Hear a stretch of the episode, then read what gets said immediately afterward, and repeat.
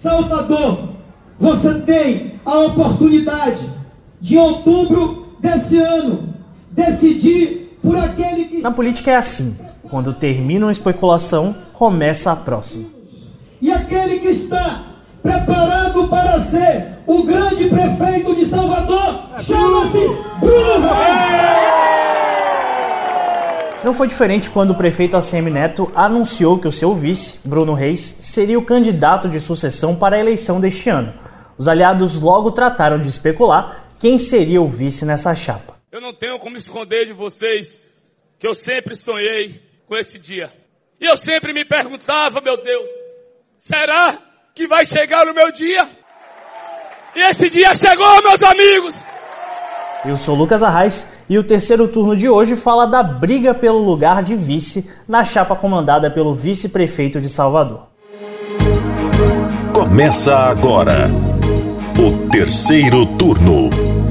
Um bate-papo sobre a política da Bahia e do Brasil.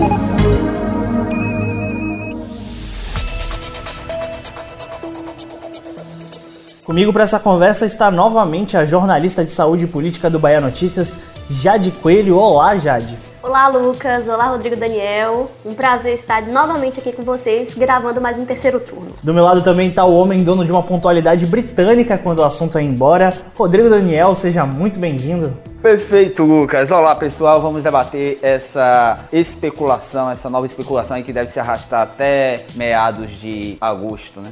Jade, antes da gente falar desse verdadeiro panteão de nomes que estão na disputa pela vice de Bruno Reis, que ainda é pré-candidato, eu queria ouvir de você. O Bruno Reis já tem uma estratégia para a escolha de quem vai ser essa pessoa?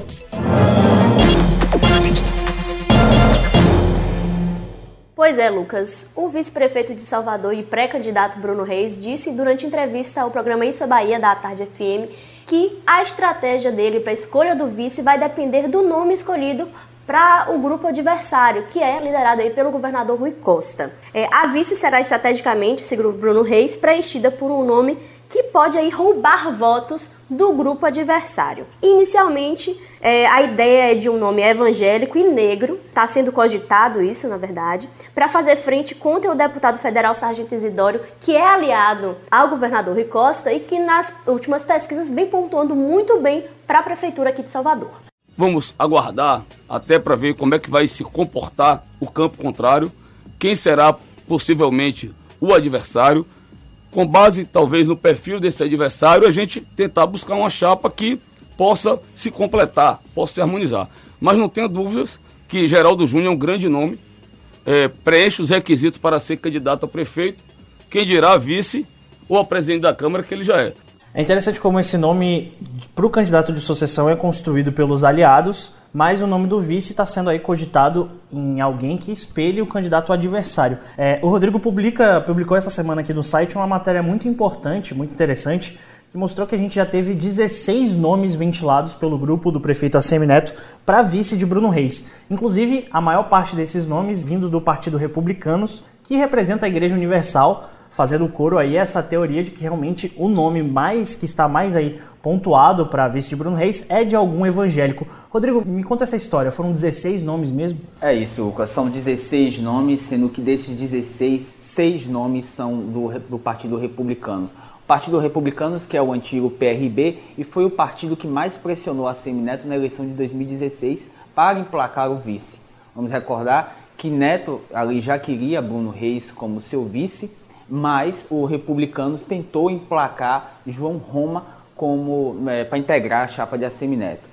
É, Thieron chegou a ameaçar, Thieron que na época era presidente do PRB, chegou a ameaçar romper com o grupo de ACM Neto e marchar com o grupo do governador Rui Costa. Mas houve uma articulação, ela chegou a dizer que Neto implorou para ela ficar no grupo dele e acabou é, nessa articulação, nessa costura, Bruno Reis sendo escolhido como é, o vice de ACM Neto. A expectativa é de que novamente o Republicanos pressione para ficar com a vice na chapa de Bruno Reis e tem seis nomes hoje especulados. Dois vereadores, Luiz Carlos, que preside o partido em Salvador, a vereadora Ireu da Silva, tem os dois deputados federais, João Roma e Márcio Marinho, e tem, além disso, a esposa de João Roma, que é Roberta Roma, e a própria Tieron, que perdeu a eleição em 2018, quando tentou ser reeleita deputada federal, mas é um nome que ainda circula no bastidor como um possível nome para a chapa de Bruno Reis. Eu acho importante pontuar que antes mesmo de ter o, número, o nome oficialmente né, anunciado, Bruno Reis é, transformou adversários em aliados. Ele se reuniu no domingo, né? O anúncio foi feito numa segunda-feira. No domingo ele se reuniu com o bloco liderado por Geraldo Júnior, presidente da Câmara, e que até então era pré-candidato à prefeitura de Salvador. E no mesmo dia, no domingo à noite, Geraldo Júnior já anunciou o apoio ao até então não divulgado Bruno Reis, né? E automaticamente se tornou alguém que passou a ser ventilado como vice. Geraldo Júnior passou a ser ventilado como vice e recentemente no, na lavagem do Bonfim, Lucas, ele declarou que vai decidir se pretende ou não ser integrante da chapa de Bruno Reis em março. Caso ele não seja vice, ele deve ser candidato à reeleição como vereador e deve ser novamente reconduzido à presidência da Câmara de Salvador. Claro que, como você ressaltou no início, tudo é especulação. Agora, de fazer uma brincadeira com você, Lucas, você assistiu House of Cards? House of Cards? É, House Não, of nunca Cards. assisti House of Cards. Você tem uma passagem de Frank Underwood, que é o personagem principal da, da série, que ele fala que existe dois tipos de vice: os que pisoteiam e os que são pisoteados. Você acha que Geraldinho vai ser pisoteado ou vai pisotear? Eu vou deixar essa resposta no ar, porque eu acho que é importante a gente falar de outro nome também que aparece muito forte, apesar de negado pelo vice-prefeito Bruno Reis, que é o do secretário municipal de saúde, Léo Prates. Por enquanto, Bruno Reis diz que uma chapa com os dois não é possível. Isso também como um- uma maneira do secretário municipal de saúde não recuar com a pré-candidatura que está colocada pelo PDT a partir de um acordo com o DEM e o partido do Ciro Gomes. Mas o nome de Léo Prates é realmente viável para essa vice? Vamos lembrar que essa semana é, o Léo Prates teve uma conquista importante porque o Tribunal Regional Eleitoral autorizou ele se desfiliar do DEM e agora a expectativa é que no final de janeiro, início de fevereiro, ele se filie ao PDT do, do ex-ministro Ciro Gomes e existe esse rumor de que ele talvez seja o nome mais favorito para ficar com a vice de, de Bruno Reis. Por quê? Léo Prates, Assemineto e Bruno Reis iniciaram juntos. É uma tríade aí, né? Lembrando que Neto chegou a ser prefeito, Bruno Reis chegou a ser vice e Léo Prates presidente da Câmara. Então essa seria a chapa do coração, Bruno Reis e Léo Prates, mas depende da articulação, depende de como vai ser, eh, se os outros aliados vão aceitar Léo Prates como vice. Ele tenta como uma, uma tentativa de se fortalecer como pré-candidato, como vice, trazer um partido da base do governador Rui Costa, o PDT, o que pode realmente ampliar a chance dele ser o vice, mas tem uma outra particularidade.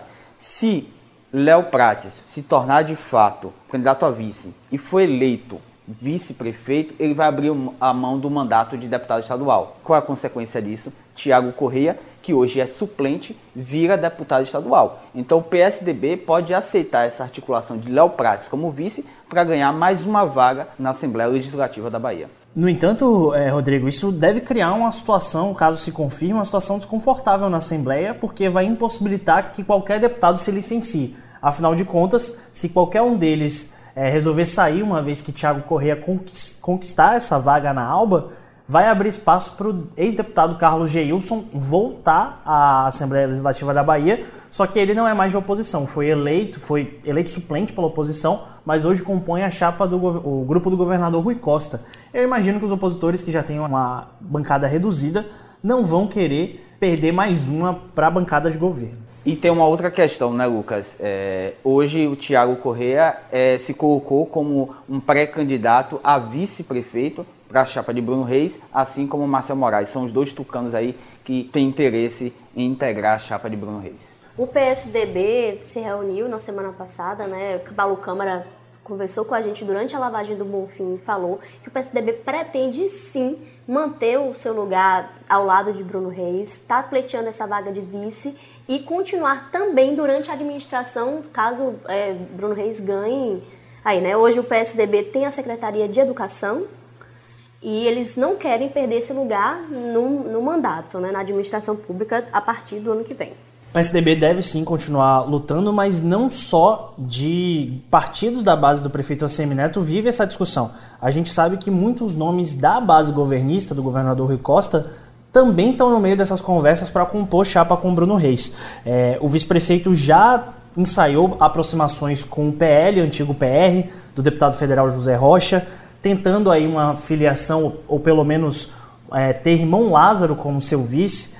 Ele já tentou também conversas com o Podemos e com o PDT, como a gente falou, com é, o Léo Prates. Agora é interessante no caso do PL, porque irmão Lázaro se encaixaria nesse, nesse ideal, nesse modelo ideal de vice atualmente levado pelo prefeito Assemineto, que é um homem negro e evangélico e que consegue falar com as massas. Bom, vale lembrar que Irmão Lázaro já recebeu pessoas ligadas a Bruno Reis, né, para conversar sobre Salvador. E, Irmão Lázaro também foi cogitado à prefeitura de Feira de Santana, mas isso foi descartado pelo presidente do PL, José Carlos Araújo. E aí o que está se falando é que José Carlos Araújo está pegando o irmão Lázaro pelo braço para poder conversar com Bruno Reis. Há uma clara é, tentativa da prefeitura, do grupo da prefeitura, de tomar algum partido do grupo do governador Rui Costa. Seja com o PDT, a partir de uma articulação com o Léo Prates, seja com o PL, a partir da articulação de trazer irmão Lázaro para a chapa, e seja com o PSD. Recentemente, Bruno participou ali de uma do, do aniversário de Pauazzi, que é presidente do DEM na Bahia, e, e Bruno fez um convite pra, para o senador Ângelo Coronel, a fim de que a esposa dele, Eleusa Coronel, participe da chapa. Depois o próprio Bruno admitiu que seria muito difícil ter Eleusa com, é, como vice na sua chapa, porque o PSD é hoje o partido mais forte aliado hoje do grupo do governador Rui Costa. Agora, Lucas, a grande interrogação é se essa vice é mesmo interessante, por dois motivos. Primeiro, porque a possibilidade é praticamente remota de o vice assumir, porque o candidato, o prefeito eleito, se Bruno for de fato eleito, vai até o final do mandato e deve ser candidato à reeleição em 2024. Então o vice tem praticamente é, zero de chance de assumir, diferentemente de 2016, quando havia a possibilidade de a Semineto ser candidato ao governo da Bahia em 2018 e poderia renunciar. Então aí já aí um, um dos motivos para não ter tanta briga por essa, por essa vice. E o outro motivo é de que dificilmente o vice vai ter tanto holofote, tanta projeção nos primeiros dois anos. Porque Bruno vai precisar, se eleito, repito, é, construir, fortalecer uma imagem como prefeito. E não vai ser agradável para Bruno ter um vice forte na sombra, né? O Rodrigo fala que o prefeito Assemi Neto e o grupo tá buscando diálogo com esses partidos do, da base do governador Rui Costa, mas eu também percebo nos bastidores uma disposição desses partidos aliados ao governador conversarem com a Semineto. Afinal de contas, a base estadual está muito desorganizada. O próprio PT de Rui não tem candidato, o governador ainda não iniciou tratativas diretamente para funilar essas candidaturas, então todos esses partidos estão perdidos, estão sem direcionamento contra um grupo que está consolidado, já está na prefeitura e tem 12 partidos aliados. Então, não é só a fome, como tem a vontade de comer nessa conversa. Eu queria abrir um parêntese aqui para a gente falar sobre o PSL, porque no ano passado, em 2019, chegou a se cogitar que o PSL, por ter se fortificado muito na eleição de 2018, poderia indicar o vice de Bruno Reis. Só que agora, será que isso ainda é possível? O partido rompeu com o presidente Jair Bolsonaro, que até se desfiliou Aqui na Bahia, o partido tem a deputada federal Daiane Pimentel como presidente, tem o marido dela, Alberto Pimentel, é secretário, mas será que essa aliança vai, vai permitir que o PSL indique alguém?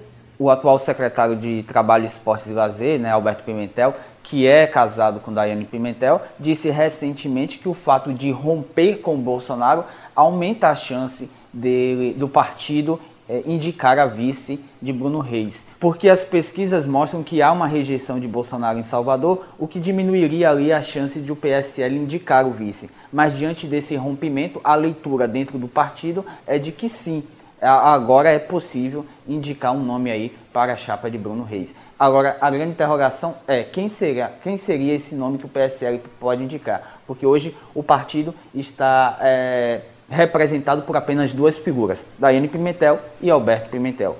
Apenas eles. É isso mesmo, Rodrigo. Essa história ainda deve ter muitos desdobramentos. É quase como o filme Parasita. Parece só um nome, aí daqui a pouco tem 16 dentro da mesma disputa.